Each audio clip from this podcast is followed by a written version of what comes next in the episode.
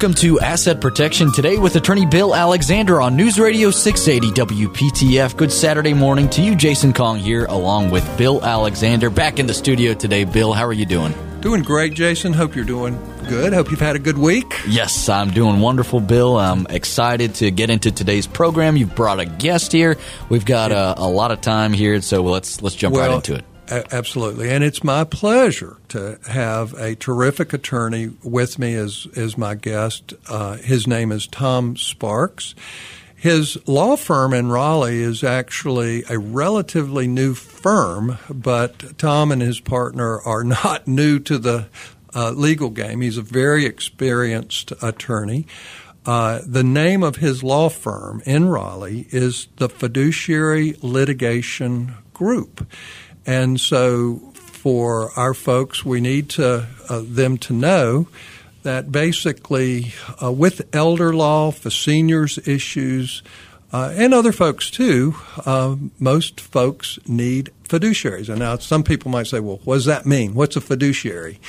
Um, so I'll introduce Tom. Tom, hey. Hey, Bill. hey, Jason. Thank you guys for having What's me. What's a fiduciary? A trusted individual. It's that simple. It's um, to, to put it into uh, into layman's terms. If you have a power of attorney, it's the person you've named to help you in that regard. If if you have a healthcare power, it's your agent. Mm-hmm. Uh, if you have an attorney, it's your attorney. Um, okay, um, and people like in, that. In other words, an attorney at law is your fiduciary if you've hired them. Um, and of course, your agents. Also, if you have a trust, your trustee is a different uh, hat, but it's also a fiduciary relationship. And there are other ways you can have fiduciaries. And I, I thought it was really important to invite Tom because Tom Sparks is one of the best litigators in this area, in the state, and he understands issues for seniors because this is a focus area for his law firm. And I think that's really important because when you hire the, you want to hire the right attorney when you have issues where your family matters break down. Um, and oftentimes, at least uh, from what I see in my practice, that when things break down, it's not always somebody that you don't know. It's not necessarily a scam artist who's a criminal. It can be a family member. It's somebody who you thought you could trust. So tell us about some of those issues, Tom. I think it's so important for folks to understand what's going on here. Well, you're exactly right. Uh, when you're talking about a scam artist, they tend to have a wider net and, and affect uh, the more vulnerable of our population. And in our case, we're talking primarily about seniors and seniors who are uh, either in the onset of dementia or beyond that. But our practice focuses when there's a breakdown with the person that has been selected by the elder, in this example, um, to be the trusted person, to be the agent, and they uh, either intentionally or otherwise uh, start to uh, play with the elder's assets in a way that they shouldn't be playing with their assets, and that's when we get involved. It is an unfortunate reality that the overwhelming majority of the time that we get involved, mm-hmm. and I would let me caveat that by saying this is this is not a pandemic. This is not something that happens in every case. It's the rare case it happens in. But when it happens, it mostly happens with another family member, a son, a daughter, or something like that. So this is where you have actually chosen the wrong person uh, to actually be your trusted agent. Would that be a way to put it? Yes, you've either chosen the wrong person from the outset, or the wrong, or the right person that you've chosen has, for some reason, become the wrong person. Well, you know, I, have seen cases frequently where um, a, a, child possibly steals from their parent. Uh, I mean, they and they justify it in their own mind some uh, times, um, but uh, rarely are they actually prosecuted criminally uh, which oftentimes they could be, but but family members don't. Uh, you know, parent doesn't want to put their son or daughter in jail. That's true. The uh, the the biggest issue um, when I talk to uh, fellow practitioners who don't litigate um, is that the the the person who needs to be prosecu- prosecuted, the suit can often only be initiated by the abuser. Mm-hmm. Uh, because the elder doesn't want to do it either because of dementia issues or mm-hmm. because of embarrassment. Right, but there is, uh, you know, when we say prosecute, that's that's a criminal prosecution. That's where the the district attorney gets involved. Sometimes the police don't want to get involved; they consider it a family matter. Uh, uh, almost all the time, they consider it a family matter. It's, that's something that I, I, believe really needs to be addressed, and it needs to be addressed uh, at the attorney general level, and I believe it needs to be addressed at the attorney general level because we civilian attorneys, excuse me for using that term, but we non governmental attorneys, we cost our clients money, and frequently they don't have a lot of money. So if it's lower level abuse, and I don't mean to, to say it's not bad abuse, sometimes it's worse than higher level abuse because higher level abuse, the elder tends to have more money. Mm-hmm. But when the elder, elder does not have a lot of money and that little bit of money is taken away, mm-hmm. um, they really can't afford somebody like me, and we we can't do a lot of pro bono work, although we do some. Mm-hmm. Well, you know, from my perspective, even if there's not a remedy in the criminal courts, uh, you represent a remedy uh, for families where this kind of thing occurs. Because you know, I'm I'm quick to say that my law firm does not do litigation. We do planning. That's that's different, and we can come back to some of the planning issues as it relates to picking the wrong client or picking the wrong tr- trusted advisor, if you will, where you're putting trust in someone that disappoints you. Uh, but but typically, um, I at least I see in my practice where it comes to light is where there's more than one child one child has been selected as the agent, and the other children are going, something funny's going on. So, do you see that, Tom? I see that very frequently when there's more than one child. And the, the typical symptoms of that, or the typical symptom of that, is a breakdown in communication. Mm-hmm. Um, for whatever reason, we believe that we should have access to our parents' finances, and when that those that access is controlled by a single individual, not one of the parents, um, the other siblings become concerned, and frequently mm-hmm. they become concerned for good reasons. Mm-hmm. Um, and the, the way the, the two remedies to that to me are one, realize that your parents' money is your parents' money. It is not your money. right. And two, you keep those channels of communications open. Just keep them open. One of the things I've told my clients, and I tell them again and again, uh, to the agents is that transparency, you know, where they communicate with their siblings and their parents sometimes uh, to make sure that everyone knows how money's being spent. You know, oftentimes long term care issues are expensive and nothing bad is going on, but when a lot of money's going out the door, and the other folks don't know where the money's going, it it makes questions arise.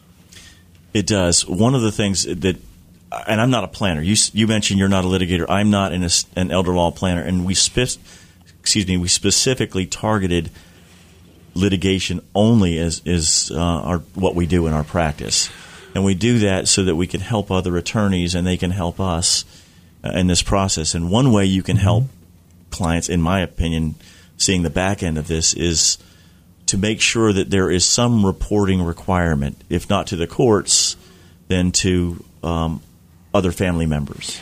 Well, and I have I have seen breakdowns where going to uh, your firm, the fiduciary litigation group, is extraordinarily important, and, and oftentimes it's where uh, uh, a child uh, is abusing the relationship. Um, and it's not always about money, but oftentimes it is.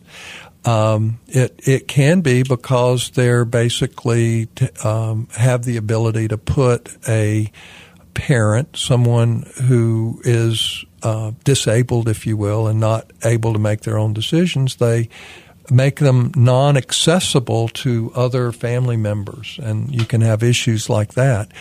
but it's not always a child. Sometimes it's a spouse. Sometimes it's uh, a second or third marriage, and the spouse is taking advantage uh, in ways that are not anticipated, if you will. Uh, so you can have disputes uh, between uh, successive spouses and children by previous marriages, and you can have disputes uh, among family members where uh, one person is taking advantage, and that's that's where getting advice from um, from attorneys who know what they're doing and know how to handle it uh, is with the fiduciary litigation group uh, and Tom Sparks. So, uh, Tom, when someone comes to see you and one of these issues arises, how do you how do you handle it? The first thing we do, it, realizing that that what we are being told is from the perspective of the teller. Mm-hmm. And in any dispute, if, if there wasn't a dispute, they wouldn't need us. But so in any dispute, there are there are multiple perspectives. So the first thing that we do is we do a review of the documents, the documents that your firm, Bill, may may prepare, um, estate planning documents, powers of attorneys, wills, trusts, things like that. But then we go further than that, and we look for whatever public documents exists and a great website for that is the Register of Deeds office in any in any given county. And the reason we do that is because we want to confirm as much as we can of what the potential client is telling us, or find out that what they're telling us is incorrect and share with them that their perspective may not be uh, may not match the facts, mm-hmm. which is helpful to them in the first place for, for many reasons, I believe. Um, but going beyond that, you mentioned isolation. We look to, to factors and, and, we look to symptoms. And a lot of times, what you'll see is exactly that somebody's being isolated. They're being isolated uh, because maybe they think that the person that wants access is not going to be a good person to have access. And all I can do is encourage people. I said to open communication. Encourage people to have that access to the elder. Mm-hmm. The the more isolated an elder is, uh, the the more dependent they become on the person, the isolator, and the more susceptible they come to become to undue influence. And even if the person's not acting in a way that is unduly influencing, it sure looks like it. Mm-hmm. And that gets expensive. I mean, it gets expensive when you have to hire attorneys to explain yourselves. Mm-hmm or yourself? Well, Tom, I know we're going to have to take a break, and I hope we've piqued folks' interest in this area. I, when we come back, what I really want to do is talk about some where you can give us examples of, of cases that you guys have handled. Obviously, no names, but uh, the types of cases that uh, you've actually um, uh, represented clients on so that folks get a better perspective on the types of issues that can arise. I'm sure there's uh, no shortage of some interesting stories there, and we'll get those from Tom Sparks. He's with the Fiduciary Litigation Group, and we'll take a quick break and we'll be right back. You're listening to Asset Protection Today with attorney Bill Alexander on News Radio 680 WPTF.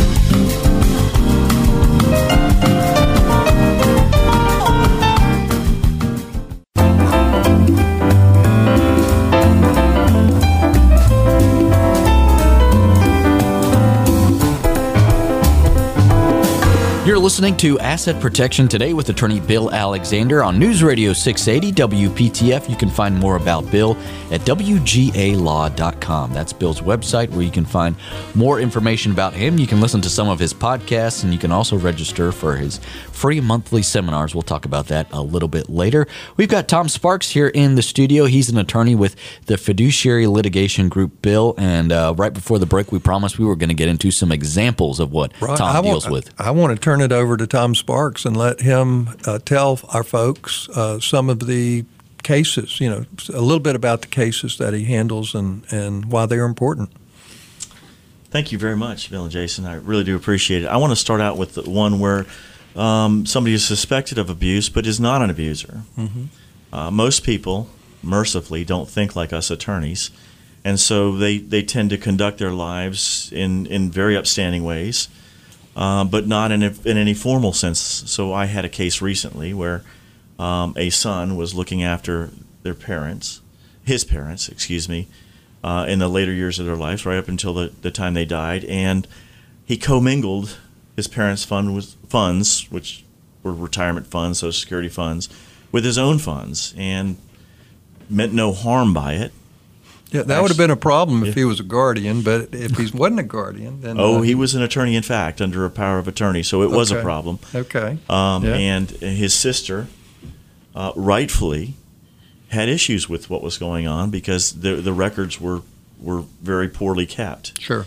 If they were kept at all, and so another attorney and I, uh, her attorney and, and I represented him, um, worked through the issues together uh, and it was basically a gathering of information, a, a lot of information, uh, to demonstrate that um, he wasn't doing anything wrong, but it sure looked like he was.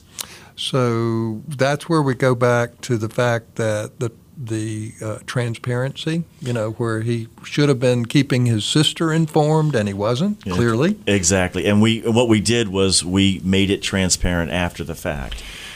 Well, and of course, uh, on the negative side, as far as the family is concerned, the lack of transparency ended up costing the family on both sides because the daughter uh, needed to hire an attorney to uh, sort things out appropriately, and she did the right thing by doing that. And of course, the son, who uh, didn't think he was doing anything wrong, needed to hire an attorney to make, sh- again, to sort things out to highlight the fact that he wasn't doing anything wrong. He was doing the right thing in the wrong way. But like right. I said, we don't all think like attorneys or accountants. Mm-hmm.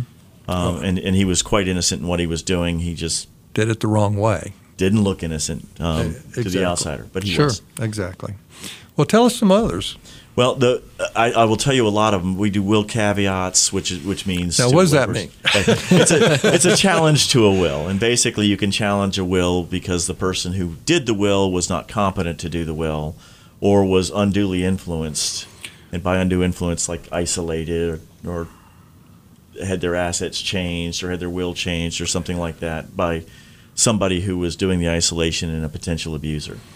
Okay, so um, tell us a little bit more about undue influence because people understand when someone is not capable of understanding what they are signing. Obviously, that would, if, if you signed a will under those circumstances, it would not be a valid will. But what, undue influence seems to be a little more subtle. How does that come about? Great question. Undue influence is not does not require the influenced person to be incompetent. Mm-hmm. In fact, that those are two entirely different issues. Uh, undue influence, the legal definition of it is when the, and I hate the fact that we're using the word, the, the will of the person mm-hmm. who is rewriting their last will and testament has been overcome or overborne by another person, mm-hmm. and it is the other person's desires that are reflected in the will. Yeah, I, I, in fact, I, I can. This is can be a very subtle distinction, and I've I've seen it myself numerous times. Uh, sometimes uh, folks come in and they've been taken care of by a particular, let's just say, a daughter, not uncommon. And they come to you and they say, My daughter's taken care of me for five years. I want to leave her more than I leave the other children. Um, well, the fact of the matter is that may not be undue influence. It may just be the appreciation of the parent trying to do the right thing to compensate a child for giving up part of their life to take care of them. On the other hand, it could be undue influence if it was the daughter that initiated the fact that you should leave the house to me, or you should do this, or you should do that. Uh, isn't that right? That is exactly right. You have to start from the understanding that there is nothing that you or I or anybody will ever do without some external influence. Mm-hmm. Waking up in the morning, you wake up because your alarm clock's going off. Your alarm clock has influenced you to wake up, but it hasn't unduly influenced you. Mm-hmm. Undue influence is, is more insidious. It, it, it is something where, as I said before, you're substituting your will for somebody else's. The act of appreciation, in the example that you use, is probably not undue influence.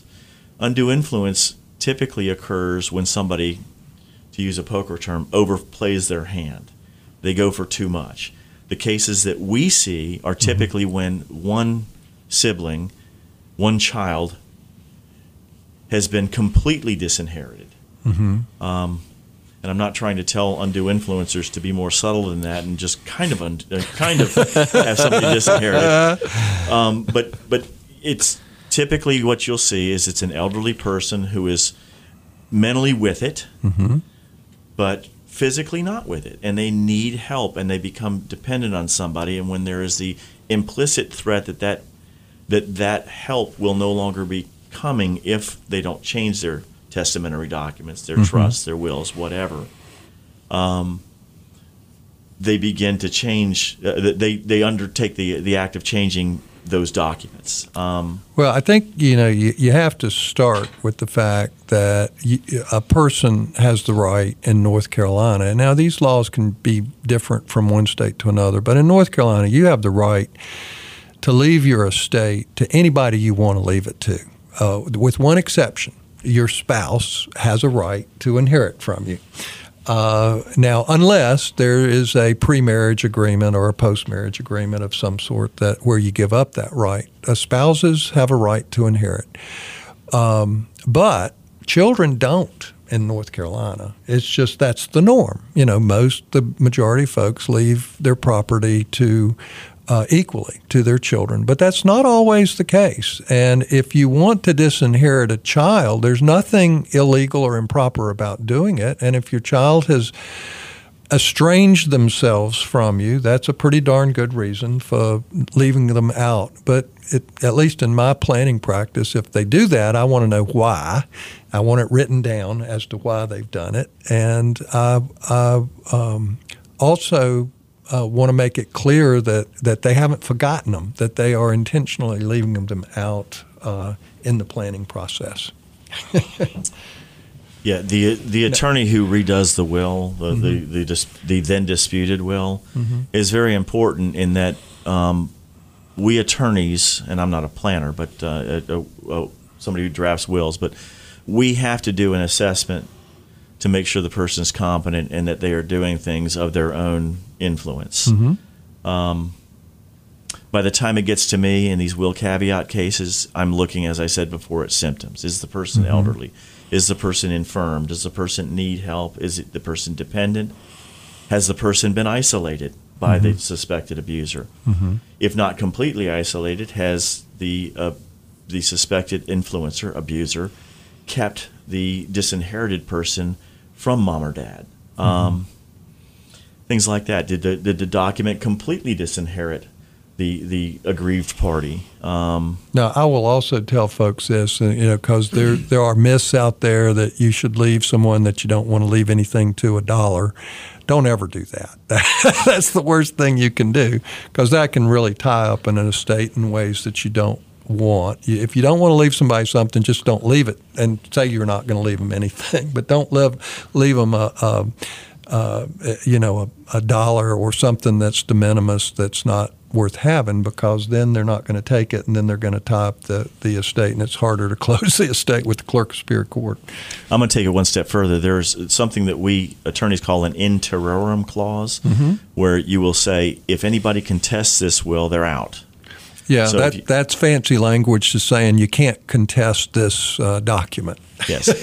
so those when I see those clauses in will in wills, it actually encourages me to consider more strongly the filing of a caveat.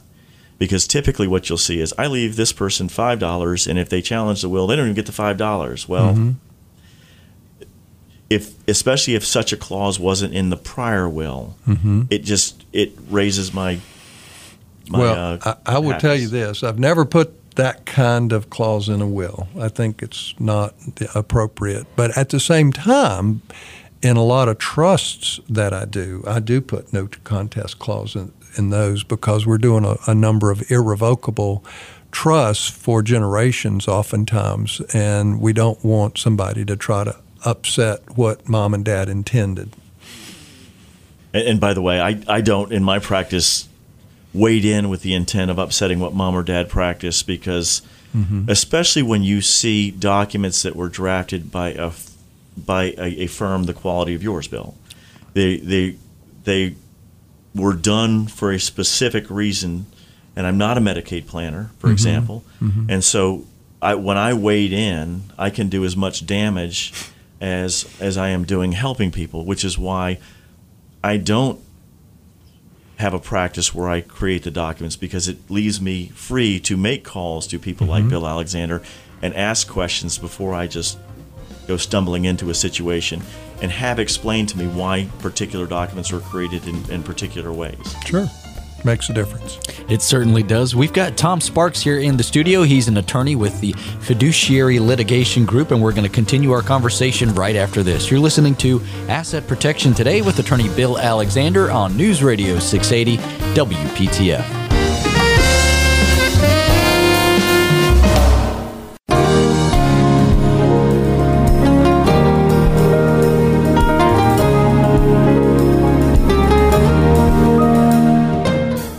Radio 680 WPTF. This is Asset Protection Today with attorney Bill Alexander. Thank you so much for joining us on this Saturday morning. Jason Kong here with Bill Alexander. Special guest here in the studio is Tom Sparks, and he's an attorney with the Fiduciary Litigation Group. And Bill, we've been talking uh, most of the morning here about the importance of uh, selecting a fiduciary. Uh, we've been talking a lot about power of attorney and selecting your agent in that regard, and um, there's some consequences if you don't select the right person. No, no question about it. And uh, some of the things that uh, that folks can do. I mean, because the first question I ask is, do you trust this person? I mean, you know, the, I want to know the caliber of trustworthiness of an agent in in every case.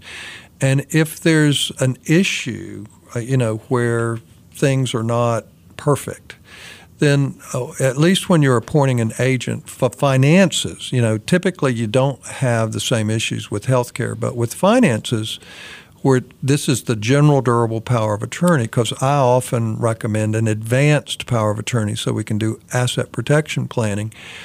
But a real easy solution is to appoint co-agents because then uh, and typically that's going to be two children acting together. Well, they would have to conspire in order to steal from you, and so that that can actually uh, work. But the folks, there are a lot of folks out there that have no one. You know, their their spouse is deceased, or they've never married, or they're divorced. They have no children. So who do they turn to? Uh, well, sometimes it's a friend or a niece or nephew or those those kind of situations where there's really not as close a situation. Well, truthfully, you're better off without a power of attorney than to give a power of attorney to a person who shouldn't have it. so, you got to be really careful as it relates to who you give the authority to, and they need to be a person you are close to and trustworthy. And if, if you don't have someone like that, you're better off uh, with a corporate fiduciary or a professional fiduciary, such as an attorney or CPA that you've had a long relationship with. Um, that you know you have a trusting relationship with with on a professional basis. You know, because if they do wrong, they can, they'll lose their license to to to do their handiwork, if you will. Um, so uh, th- those are just a few of the ways uh, to at least approach making these decisions, um, and it's really important to you to make the right decision when it comes. That's why having professional help when it comes to making those decisions can be helpful too. But I want to get back to Tom so he can tell us about more of his experience and where these uh, good intentions break down. I just wanted to follow up on something that you said, Bill. If you're going to name co-agents, co-attorneys, in fact, um, your suggestion, I, what I'm taking from your suggestion is you want them to be able to act or to you want to require them to act together. Is right. that correct? Mm-hmm. Okay. The, the the law doesn't. the law right now says that if you name two people, that either of them can act independently, and I agree with you. Uh, they ought to be acting together. Well, you can you can specifically require them to act together. Is what I'm saying. And what I'm suggesting is that you do specifically require them to act together. yeah, exactly. So the a lot of my practice, and uh, I haven't talked about it yet, but a lot of my practice, and when I say mine, my partner's name is Lee Lescoti. Uh, he's an exceptional attorney, an exceptional human being. Um, but a lot of our practice is centered around what I call theft by power of attorney. Mm-hmm. Um, a power of attorney, an agent that you select, is has a lot of power in your life. Hence the term power of attorney. Um, they have the power to change beneficiary designations on your IRA, on your retirement accounts, on your life insurance policies, on things that you don't even know that they're changing, that quite frankly keep those assets out of the probate process. Mm-hmm. And, and that's a lot of what I see. And so, if it's out of the uh, probate process, then a court's not looking over the shoulder. Exactly, exactly. So they, they will change that, and it's it's more subtle. You don't Well, you- have to have an elder person change their will if you've basically disposed of all of their valuable asset by changing deeds on property, by changing insurance uh, beneficiary designations, by changing the retirement account and and brokerage account uh, beneficiary designations. Exactly. And you can go to the bank and do what's called a POD, pay on death, which is a beneficiary designation, or with brokerage houses, a TOD, transfer on death. Same thing, it's a beneficiary. And typically, a power of attorney is going to have that. Now, what's interesting is that these same areas where uh, uh, these documents can be abused by a wrongdoer are the exact same powers that we need to use effectively to protect people's assets, particularly as seniors. So, because oftentimes we are protecting assets by transferring assets to a spouse, particularly with Medicaid planning. Uh, we are changing beneficiary designations. We are creating irrevocable trusts and the like. Of course, when we do it from a professional perspective, we're always doing it with the estate, the ultimate estate plan in mind and consistent with that estate plan, which a wrongdoer would not be doing that. And you're also you use the pronoun we. You are doing it with the person whose money it is. Correct. I'm talking about situations where the elder doesn't even know it's been done. Right. Um, and in fact, that the disin, the disinherited person, I'm saying disinherited in the wrong context here, but the person who has been removed as the beneficiary doesn't even know it's happened until after the elder has passed. Right. And and actually, it's awfully, it's very very difficult to undo uh, what that's been done because you first have to discover it, and you don't really know how much is involved when you when it doesn't go through probate. You don't see how much money's involved. And It could and be a life insurance policy. It could be uh, you don't know how much is in the account because they haven't uh, shared that with you. And it's a very complex process to undo it because frequently the person who has been named the agent or the attorney in fact has also been named the executor of the estate. So the, the abuser gets to uh, gets a second bite at the apple of hiding his or her abuse. To prevent that, and, and I, I'm venturing into an area that I have already told you three times I don't do, and that is the planning. I have seen um, clauses in powers of attorney that specifically prohibit people from changing beneficiary designations where that affects in any way the the principal, the, the person who signed the power of attorney, their estate plan or their their desires, their expressed desires for the distribution of the property. And those are wonderful clauses. Those are absolutely wonderful clauses. Absolutely. Now, I I mean, uh, Tom, educate me here. Can can you have these kind of issues in a, a fiduciary setting in a business structure as opposed to a family planning matter?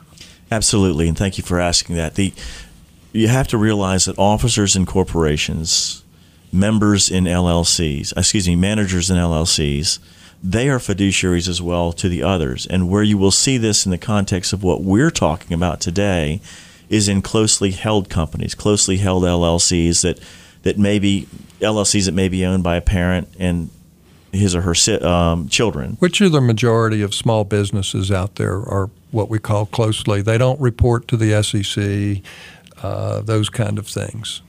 We all want to have our IPOs, but uh, very few of us actually get to that point. But no, Right. I, I've seen cases and, and represent um, the the abused parties where a, a manager of an LLC will come in and and do something to dispose of LLC property and again what the the biggest symptom is the breakdown of communication the lack of transparency Mm-hmm. um, it's And of course, if you're a criminal, if you're doing wrong, you don't want other folks to know. So you obviously will not be transparent about what you're doing. You're trying to hide what you're doing. the next thing that was the, ne- the very next thing I was going to say is how often do, does somebody exercise their Fifth Amendment rights in a criminal context? And our knee jerk reaction is, well, they must be hiding something. Well, in a financial situation where there's no commu- uh, no communication, no transparency, and somebody doesn't want to be transparent, more frequently than not, they are hiding something. Mm-hmm. Well, that's important, and, and so that would be a the t- a ca- type of case that you would handle in the fiduciary litigation group. Then I take it. Yes, absolutely. Very good. Well, we're going to continue our conversation with Tom Sparks, as Bill just mentioned. He is with the Fiduciary Litigation Group, and we'll be right back right after this. You're listening to Asset Protection Today with attorney Bill Alexander on News Radio 680 WPTF.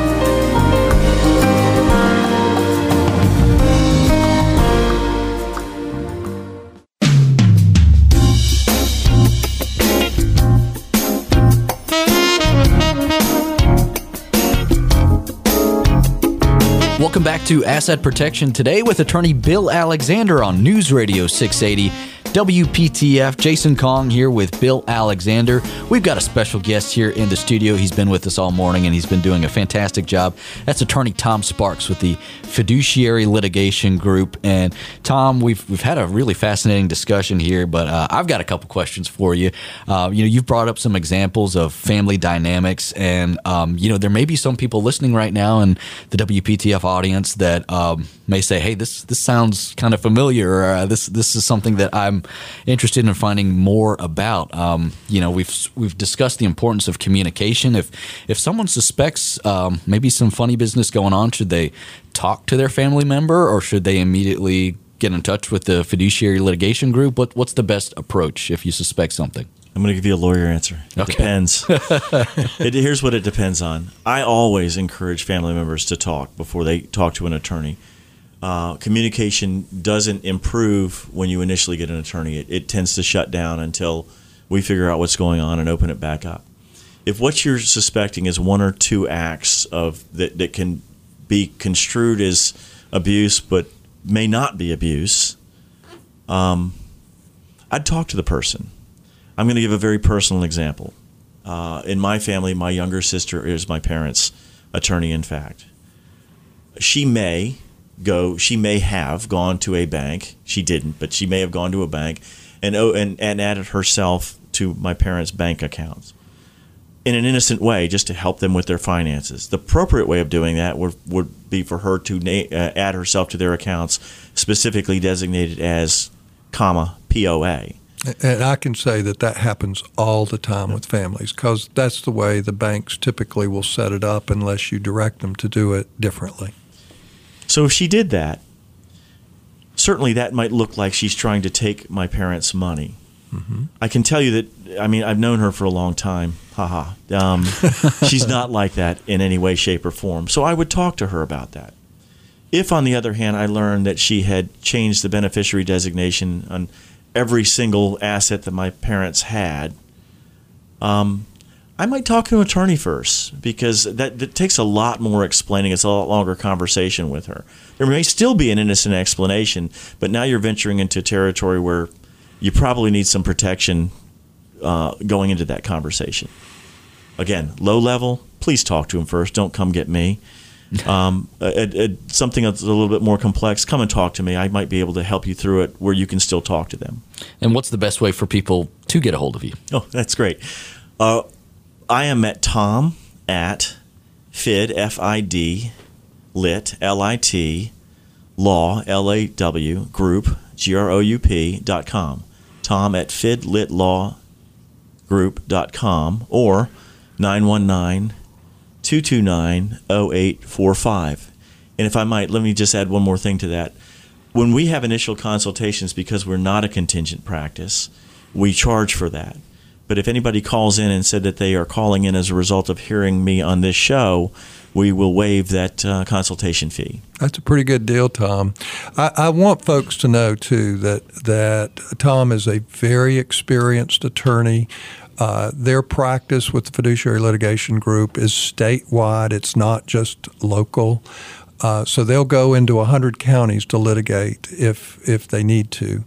Um, it's also important for folks to know uh, Tom is uh, was an active duty Air Force uh, veteran. He was a JAG litigator for the Air Force, a very effective litigator. Came out of the Air Force with a ter- terrific reputation for that, uh, and he's uh, garnered a fabulous reputation as a litigator uh, since he's been in the Triangle.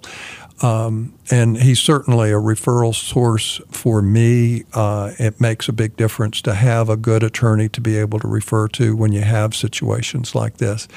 But the other thing about Tom that's different is he also has an elder law background. He understands uh, senior issues. And he has a, a, family situation with his father who suffers from dementia. So uh, something that's very common for seniors to have to deal with. And so he has the practical experience and the legal experience too. So I can't recommend anyone higher than Tom Sparks. And that's a, a, very high recommendation. And Tom, we really thank you for coming in this morning. Uh, you've supplied us with a, a wealth of information, and thank you so much for coming in. I can't thank you all enough for giving me this opportunity. Yeah, absolutely. At any time, Tom, we really appreciate it. Again, it's attorney Tom Sparks. He's with the Fiduciary Litigation Group. You can get a hold of him by calling 919 229 0845. That's 919 229 0845. His email address, tom at fidlitlawgroup.com. A quick break and back. You're listening to Asset Protection Today with attorney Bill Alexander on News Radio 680 WPTF.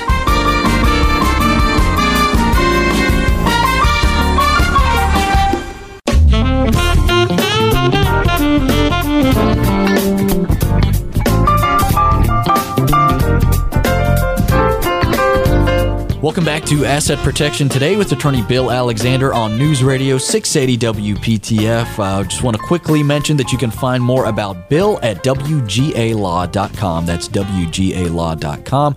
That's where you can find more information about Bill. You can also sign up for February's seminar. We just had the January seminar this past Wednesday. Next one coming up will be February 13th. And Bill, this is a wonderful opportunity for folks to always get more information about dealing with a, a long term care crisis and finding out what benefits they may be eligible for. Absolutely. It's important. And folks, any family that's in crisis should, particularly for long term care issues, should uh, sign up for our seminars. It's free, it's educational, it's really important where folks can get factual information. WGAlaw.com is the place to do it. That's also where you can find Bill's podcast. He's got a wonderful series of podcasts available on his website.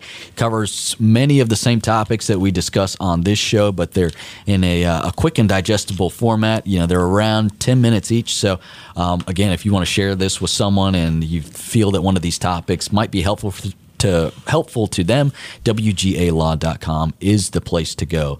We are out of time. On behalf of Bill Alexander, I'm Jason Kong, thanking you so much for listening to Asset Protection today with attorney Bill Alexander. We hope you'll do it again next week. It's every Saturday at 11. Thank you so much for listening to News Radio 680 WPTF.